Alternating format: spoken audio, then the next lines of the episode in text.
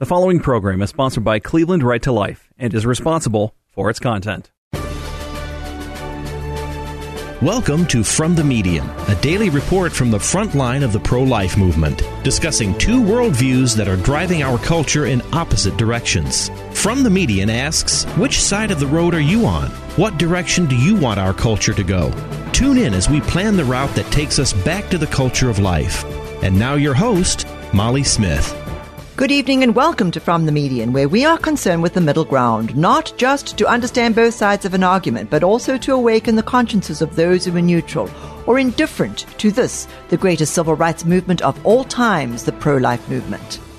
Listeners, as always, wonderful to have you with us. Thank you so much for joining. We have some brand new guests joining us right now. I'm very thrilled to have them on the show with me. Sort of came to know them a little bit whilst we were doing our fight against the abortion amendment that has unfortunately taken control of many, many parts of the country, and Ohio is no different. Our guests are going to be somebody who's going to come in and help to educate us, give us a little bit more details, give us some information about very successful ways that they are using in Michigan to be able to counter the terrible, terrible destruction that takes place with abortion. Kristen Polo is the executive director of Protect Life Michigan, which is an organization that equips and deploys students to change minds on abortion. Her husband, Trevor Polo, is a highly respected pro-life strategist who has helped the organization become a leader in changing public opinion on abortion. Together, Trevor and Kristen seek to showcase what methods are most effective at changing pro-life minds. Welcome to the program, both of you, Kristen and Trevor. Thank you. Thank you for having us. It's great to have you with us. And folks, I'm going to put this out there right now. They have got a wonderful video that they've put together, which just sort of highlights what they do and why they do it. It is amazing. And it's an absolutely fabulous video. We will put that up on our website so that you'll have that. And I'm really encouraging you all to go there and look at it, as well as look at their website as well, because it's a wonderful website. Okay. So you are two very young, from my perspective anyway, very young, unbelievably effective pro-life advocates out there. Let's start off right at the beginning. Kristen, tell us a little bit about yourself and how you came to be involved in that. And then Trevor, you pick up right after that. Well, I got involved when I was just a high school student. I remember hearing a testimony of a woman who had had an abortion, and it had such a profound impact on me, how she had suffered and the memory of this child that was now missing from her life. And I remember thinking at 15 years old, I never want anyone to experience what this woman has and what her child has experienced. And I prayed to the Lord and really surrendered my life to the pro-life cause at that point. And for those who have been involved for a long time, they know that this fight has a way of just drawing you in. You can't go back to living a normal life when you recognize the injustice that our country is allowing to happen on women and unborn children. And so I'm very grateful that as a college student, I got involved with Protect Life Michigan. They really invested in me as a student and in leadership to teach me how to talk to people about abortion in a winsome way. And today I'm the executive director. We have a team of about 30 young people that are working throughout the state on 26 college campuses and in 30 high schools to share the pro-life message. And ultimately, we, through our pro-life outreach, change about 30% of pro-choice minds. So 30% of the pro-choice college students that we talk to will change their minds about abortion right on the spot. Wow. Wow. That's amazing. And I love this idea of going to where they are, going to who are going to the target of the opposition. And that is, of course, our young people. So it's wonderful to see this success there. I know, you're having success. I know Students for Life has success.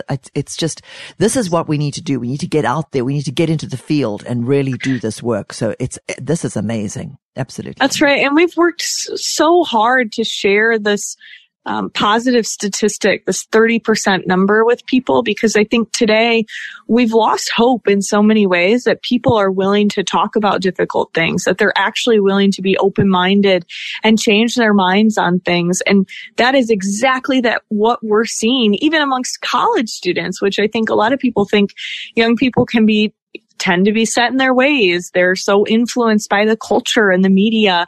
But I think it's very hopeful that 30% of the people we talk to change their minds about abortion. And it's not because we're experts in how to have these conversations. It's really quite simple. You just have to have a willingness to start that conversation. Absolutely. Absolutely. Trevor, so how did you get involved? Yeah, I think that what Kristen's talking about, people's minds changing on college campus, is a great anecdote because that's kind of my story. I was attending Michigan State University. I was pro-choice almost by default. I was just apathetic on the issue, never thought about it, and just agreed with bumper sticker slogans I heard about the issue, that women should have a right to choose and things like that. And the first time I ever grappled with the issue of abortion was when I first heard an apologetic for the pro-life position in college, and started to actually think about like what exactly is happening when an abortion takes place, and that got my mind turning for the first time. And then what really solidified my position change and my heart change and ignited a passion for this issue was the very first time that I actually saw a video of an abortion procedure. And seeing that made that mind change that was happening for me really turn into a heart change. And ever since then, getting involved with Protect Life Michigan with Kristen has really been a mission for me. And it's been really cool to be able to take kind of that strategy of effective apologetics, truth really, to college campuses, but couple it with the powerful story of the actual victim of abortion, the child and the woman, the mother of that child, the images that coupled with the apologetic that we make is an extremely powerful story. And I'm just one example of the minds that have been changed by doing so. Unbelievable. Well, that is extremely powerful. There we have you here with us, helping us to bring this to everybody's attention. And, you know, I have to say that for many years, I've been involved in the pro-life, in the battle since Roe v. Wade. I was in my early 20s when that happened. And, it was just one of those things that I was horrified that this is what was happening. But I will tell you that for many, many, many years, I was one of those pro-lifers that said, well, I'm completely opposed to this, but yeah, you know what? Don't bring those dirty pictures here. This is terrible. We shouldn't do that. We shouldn't do that. Yeah. I have had a complete change on that. And it's been recent. It's been recent. It's people like Created Equal, Mark Harrington and his groups, and people like you. You know, I was sort of completely swallowed up by the pro-lifers who wanted to keep the actual nitty-gritty out of the discussion so that they could get legislation passed or whatever, and they didn't have to show this stuff. Mm-hmm. But I've seen the impact of these pictures. And I know now you're absolutely right. You're absolutely right. We have to show what it is. You're right on that. And it was actually Created Equal that helped me see that myself. I was one of those pro-life people who was very against the use of these images because I had the perception that it would turn people away from us, that it would alienate the very people that we were trying to reach. And Seth Dreyer at Created Equal said, well, why don't you just come out and watch us do it? Like, you don't even have to talk to anyone, just shadow what we're doing. And what I was shocked by was not that people were angry.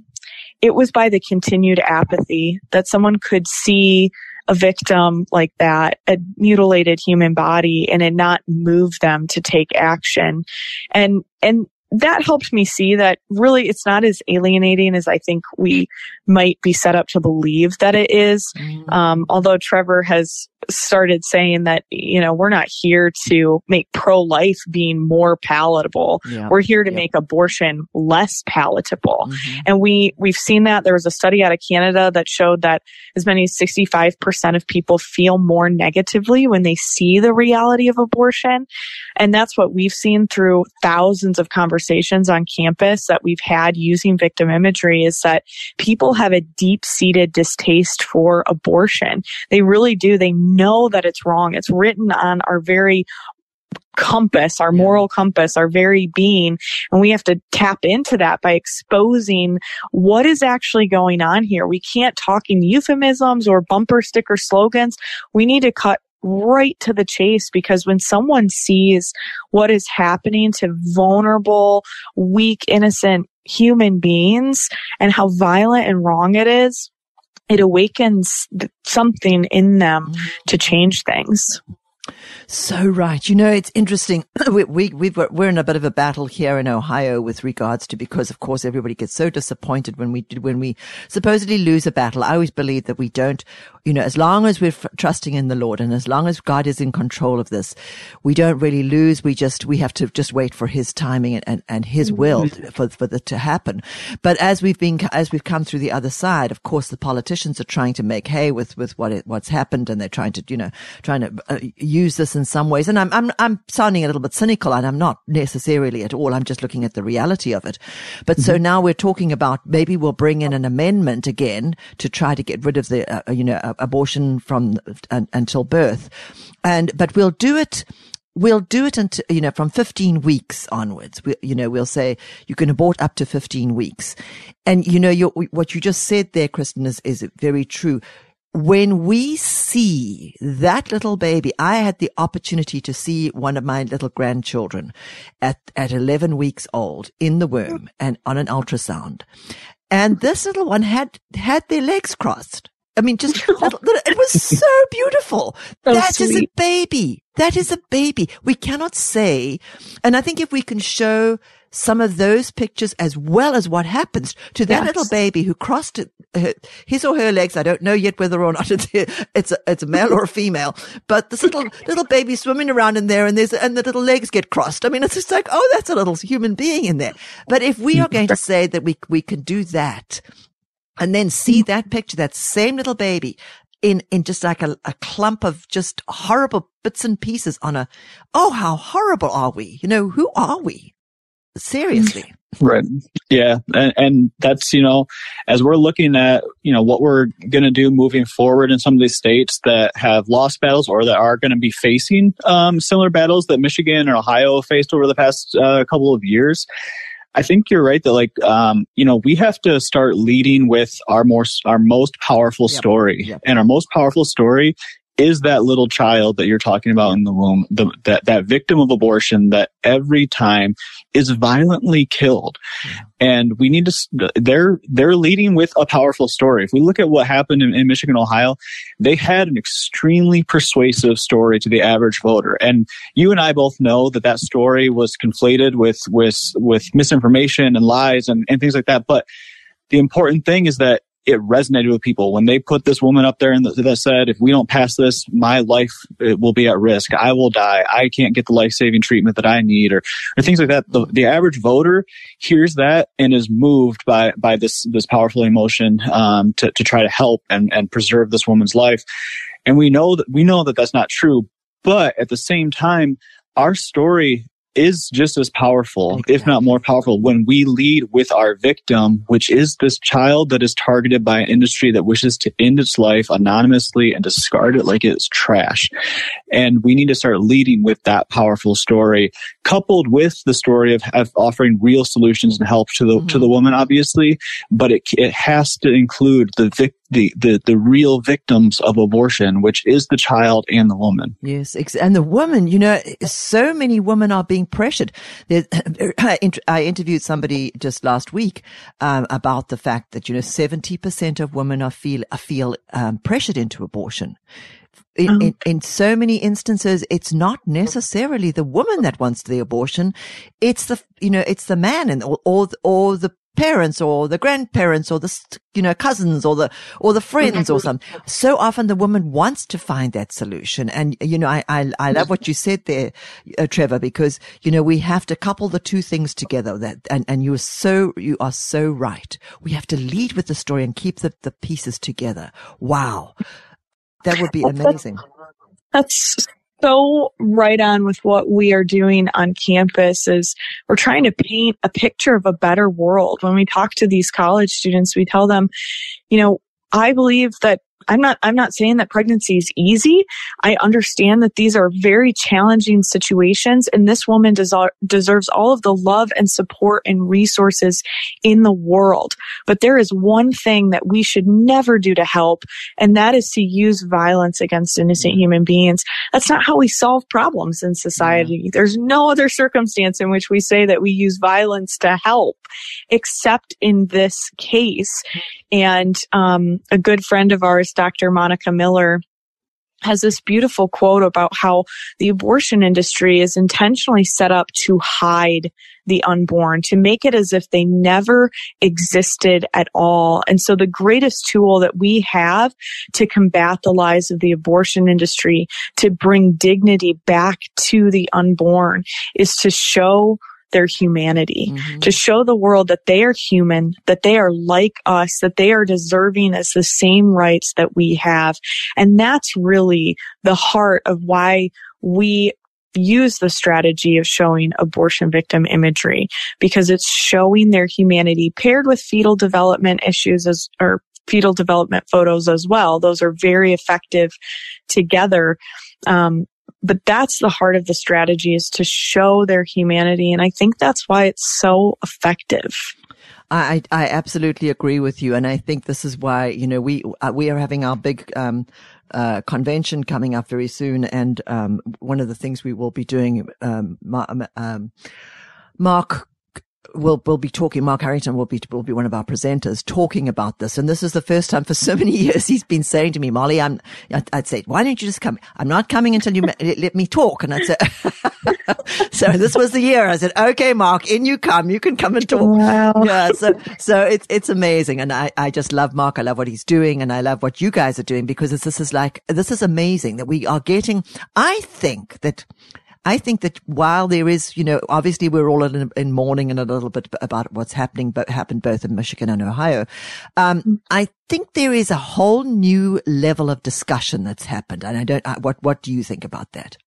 We do. We think the same. We are seeing that in a lot of the coalitions that we're involved in, that the pro-life movement right now is listening. And we're asking, what do we do? What we're doing right now isn't working. Our message doesn't seem to be permeating the average voter. And so what do we need to do? And organizations like Mark Harrington's, like Created Equal, they know the answer. And so do we, because we've been using it for so many years on so many street corners and college campuses. We know that we have to use the right messaging with the right imagery to break through the lies of the other side. So tell me, what would you, you know, Trevor, you're the strategist here. Where do we? People, this program is also aired in Michigan. So, you know, and across, you know, across the whole spectrum of Ohio and lots of parts of Michigan. If somebody wanted to say, they said, okay, we're listening to this. What do we do? How do we get involved? What, as a strategist, what is the best way to go about this?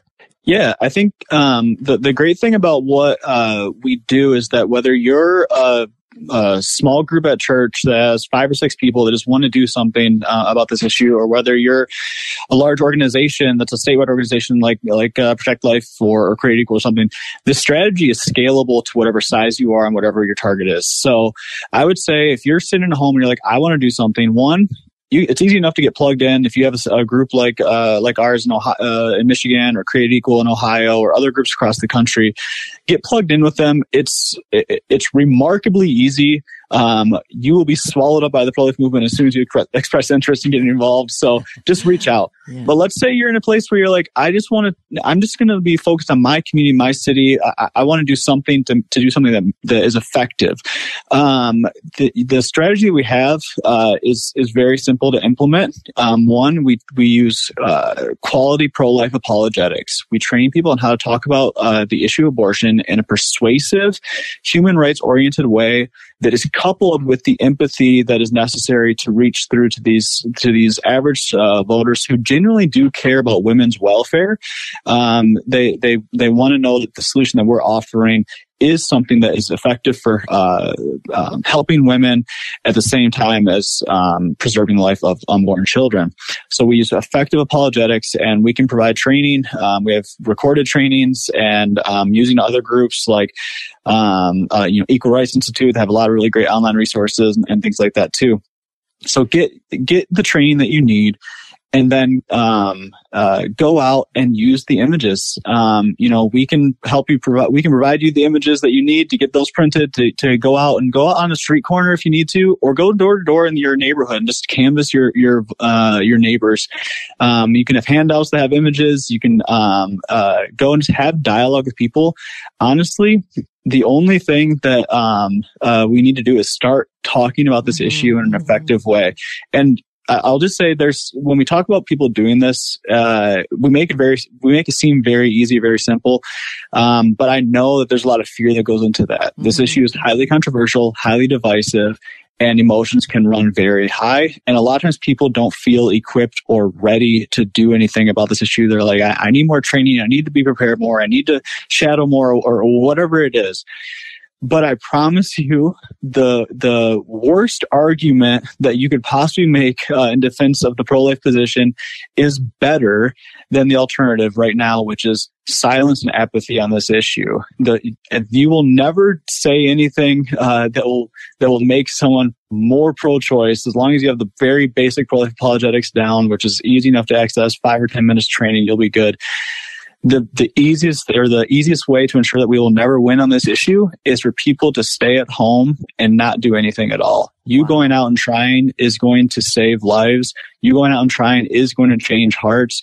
You out and trying is going to make a difference. But I promise, if you don't, then we will not win on this issue. Absolutely. Well said, Trevor. My goodness. Absolutely. We have to speak up. There is nobody else to speak up for.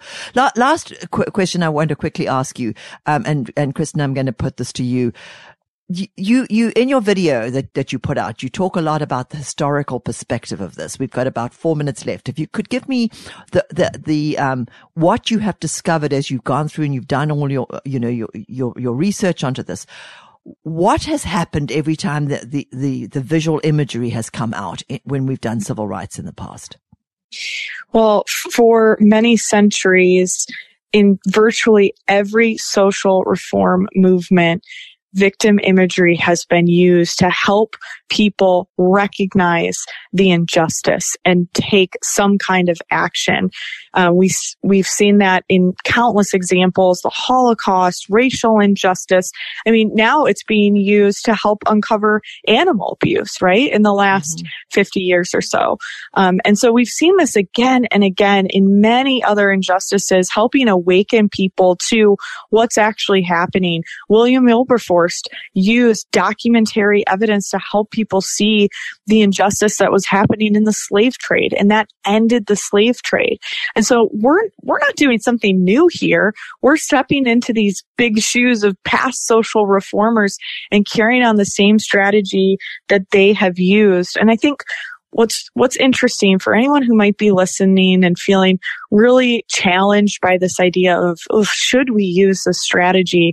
I think we have to look at those other injustices and recognize that we have been okay with showing images of the Holocaust and genocides and the image of Emmett Till, who was so brutalized, but his brutalized body helped wake people up to the injustice of racial tensions.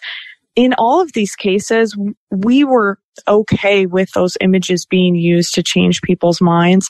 And I think we have to be really careful to not be inconsistent in this situation. I understand that it's uncomfortable to show something so violent, but there is a time and a place and a way to do that that can be loving and can show mercy even to those who have been involved.